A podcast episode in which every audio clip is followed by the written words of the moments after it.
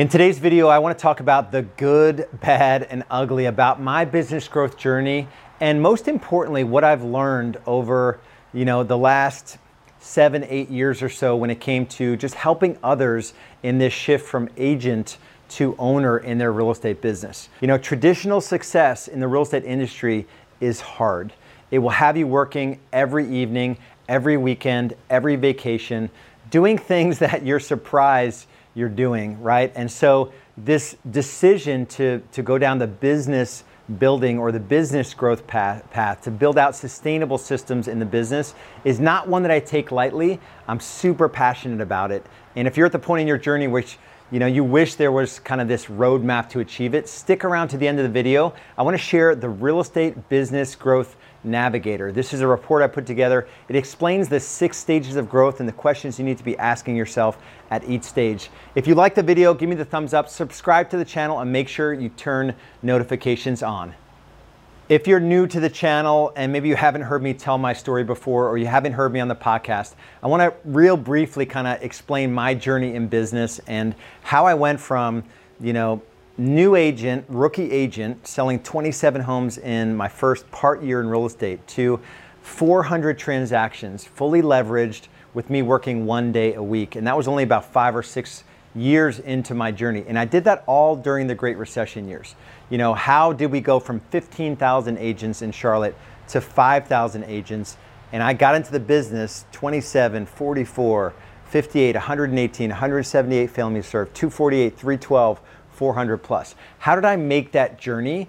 And when we talk about the good, bad, ugly along the way, there are a few things that I want to share with you that will make the journey easier. You know, building a business requires the concept of leverage. And there's different forms of leverage. There's like actual leverage in terms of marketing systems or sales systems or even leverage with technology and leverage with, you know, just systems for everything you do in your business and then also people right? So leverage is something you cannot avoid if you want to go from the grind that is real estate and you want to build something that allows you to have a life that has a little bit more freedom of time, of money, and freedom from stress. You know, when you're looking to bring people into your world, the first word of advice and the thing I failed most at is do not look for potential in someone. Look at their patterns. If you go to YouTube and you Google Steven Furtick relationship advice, he's my pastor. It's F U R T I C K, relationship advice. There's like a minute and a half video where, where when I saw this sermon live, it triggered something in me that I've never forgotten. I think it was because half of the people on my team I had, I had hired for potential. So essentially, potential is like, hey, you've never actually done sales before. Imagine I'm sitting across from a, a buyer agent uh, prospect that wants to join my team. Hey, you've never done sales before. You actually have no track record of, of hustle or discipline. You've never really read a book before. You know, you're not a good team player. you've never demonstrated that in your path. And you don't have a growth mindset, you know, in terms of reading books and advancing, but you're going to be great on our team. Like you have your license and I think it's just going to be awesome. I just see potential in you. You tell me you want to make six figures and it's going to be awesome. It's never awesome. Never ever does that prove out to be an, an awesome situation. You're three, six, 12. I've been four years in before with an agent that never demonstrated any sort of track record or pattern of achievement before joining our team, and they continued to not show up and to not be accountable and to not be disciplined, to not hustle, to not work hard, to not want to improve themselves, right? To not be a team player. And so that is the thing I can share. That is the, the bad and ugly part of good, bad, and ugly is always hire for patterns, not potential. And it's, it's not so hard to even recognize patterns. Like, hey, talk about how you hustle and work hard in your life today, right? This is when you're talking to somebody. Talk about, you know, um, where you hold yourself accountable or the disciplines you've installed in your life. Let me see your calendar. How do you organize your day? Right? There's just tangible things that we can ask somebody before we allow them into our world. And so that's the first tip I have for you. The second tip and area of massive failure for me was sacrificing time with loved ones as I was growing my real estate business and not having standards around my time. You know, when I look back on the way that I built my business and the way that we coach others to do it now, we're having massive success in terms of business growth and all the metrics around a healthy business and getting, you know, agents to become business owners and to be out of production if they want and go from 70 hours to 40 hours a week and, you know, quadruple their income, all of that good stuff. When I did it, I really invested a whole lot of time. I didn't have this roadmap. I was failing a lot because I really didn't know how to go about this business. And so when you think about um, how you want to uh, live out your business and how it's going to fuel your life, don't make the mistake that I did. Be super clear with loved ones in terms of boundaries with when you're going to work, when you're not going to work. Share your ideal week. You've heard me talk, hopefully, if you've been following the channel or listening to me in the podcast, you've heard me talk about this ideal week. Create your ideal week every 90 days and do this activity with your spouse or your children if they're old enough. And say, hey, listen, for where I'm at in my business growth journey, you know, wife, kids, I'm still at the point where I need to work a couple evenings a week. I'm still at the point where I need to take Saturday morning appointments. For almost three years, when I was the main listing agent on my team, I had given up buyers where I had my buyer agents showing homes to my buyers. So I wasn't working evenings and weekends with buyers. I was still taking listing appointments. So I still had one or two evenings a week that I negotiated with my wife, Julie, that I was able to work. And every Saturday for I think two years straight, 9, 9 a.m., 11 a.m., and 1 p.m., I went on listing appointments. And that was just the agreement that I had with my wife. At the time, it was where I was in my journey. And so that was part of my ideal week. My ideal week included having two listing appointments in the evening, Monday through Friday. No Fridays, that was family night. Saturday night was date night and having three appointments. Like I was disappointed for that season because it was my ideal week for several quarters that I wanted to have those time slots booked out. Turns out that you can actually do listings during business hours. We have a virtual listing consultation process now that allows us to do consultations virtually, bring in husbands and wives and you know multiple parties to kind of do a process that's virtual and we get even better conversion rates. At the time though I didn't have that. I didn't know that that was working. Um, and it just so happens that as I'm recording this, we're in a global pandemic, which forced us to re envision how we um, interact with potential clients through a virtual consultation process. So, as you look at your business, you know, what are the areas where um, you can start to make this shift around giving up too much of your time and sacrificing the time that matters most. You know, the regrets you're going to have in life, I promise it's not going to be around how many homes you sold. It's going to be the lost time with loved ones. So that's tip number two is don't do what I did. You know, be really intentional with your time and make commitments to your spouse and be on the same page as them. The last tip I have to share with you in terms of my failures in business and how I've seen others fail massively.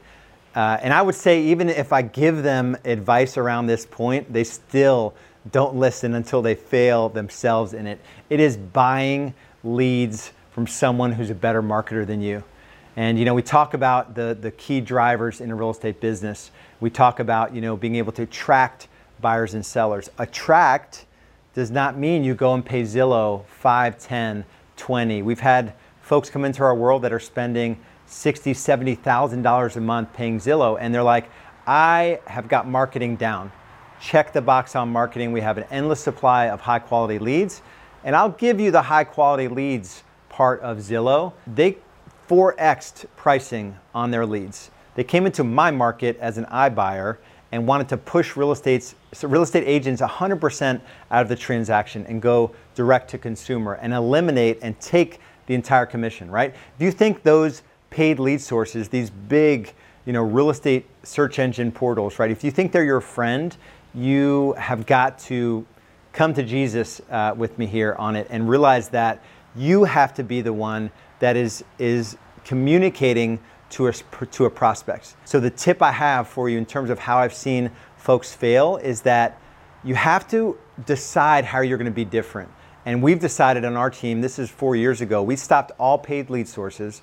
We don't pay for any lead sources, and we do 3 million a year in a, in a market that has an average price point of about 275,000. So no paid lead sources yet we're a multi-million dollar real estate team. How do we do that?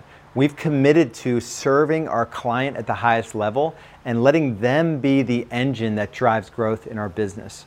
And what that means is that we acquire a client, so say we acquire, a listing, all of our systems are baked out in a way that allows that client to feel like this is the best service experience they've had in any industry that they ever experienced. This is better than Disney World. This is better than going to Nordstrom. This is better than think of the, the thing that you've experienced, the business that you've experienced that has left you in awe of that experience. That was like a high emotional, just wow experience. That's the intention we have in our real estate business. And if you're not taking that path, you'll always be a slave to buying leads and letting someone else become a better marketer than you.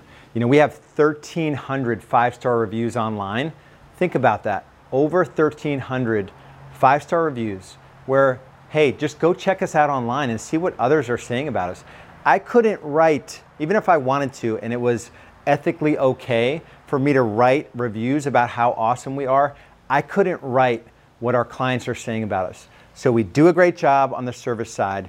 We ask them to say some kind words about us. We use those kind words in this virtual, virtuous cycle to get more business. And we're actually getting business. If you go to Google, type in best real estate agent Charlotte, North Carolina, you will see High Performance Real Estate Advisors. That's the business that I've co founded. You will see that show up high in the search engine. I think it's number one in any market that you type it in.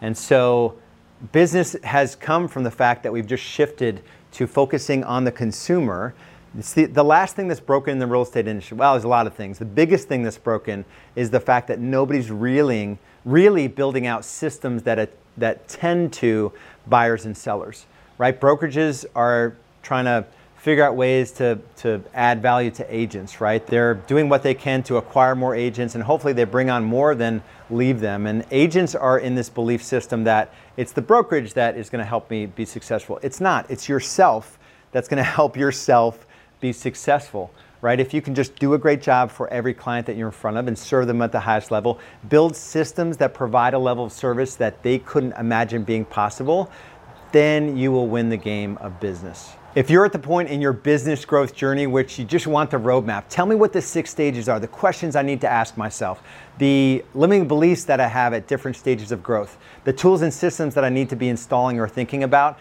go to realestatebusinessgrowth.com or click on the link below. I actually wrote a report called the Real Estate Business Growth Navigator. It'll give you everything you need to go from agent to owner in your business. If you like the video, give me the thumbs up, subscribe to the channel, and make sure you turn notifications on so you're the first to know about new videos when they drop. We'll see you on the next video.